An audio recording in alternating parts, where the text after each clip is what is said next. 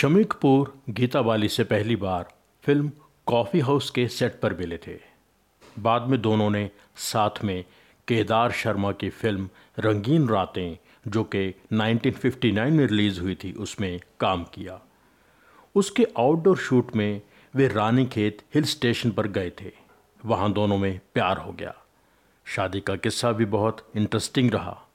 हुआ ये था कि रानी खेत के शेड्यूल से लौटने के बाद शम्मी कपूर हर रोज़ गीता से पूछते कि वे उनसे प्यार करते हैं, क्या वो उनसे शादी करेंगी? गीता हाँ नहीं कहती थी। फिर एक दिन गीता वाली अचानक बोली, चलो, शादी करते हैं। शम्मी कपूर खुश हो गए। फिर गीता ने कहा, लेकिन शादी आज ही करनी होगी। शम्मी चौंक गए। बोले कि ऐसे कैसे हो सकता है?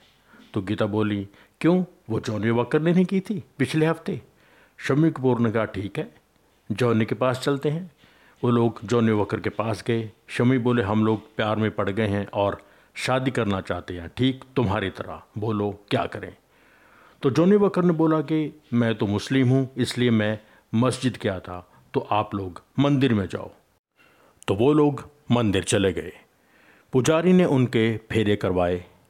दोनों को हार दिए गए, दोनों ने एक दूसरे को हार पहनाए। गीता ने अपने बैग में से लिपस्टिक निकाली। शम्मी ने उनकी मांग में लिपस्टिक भर दी। हो गई शादी। शम्मी ने आखिरी वक्त तक कहा कि ये उनकी ज़िंदगी का सबसे यादगार पल था।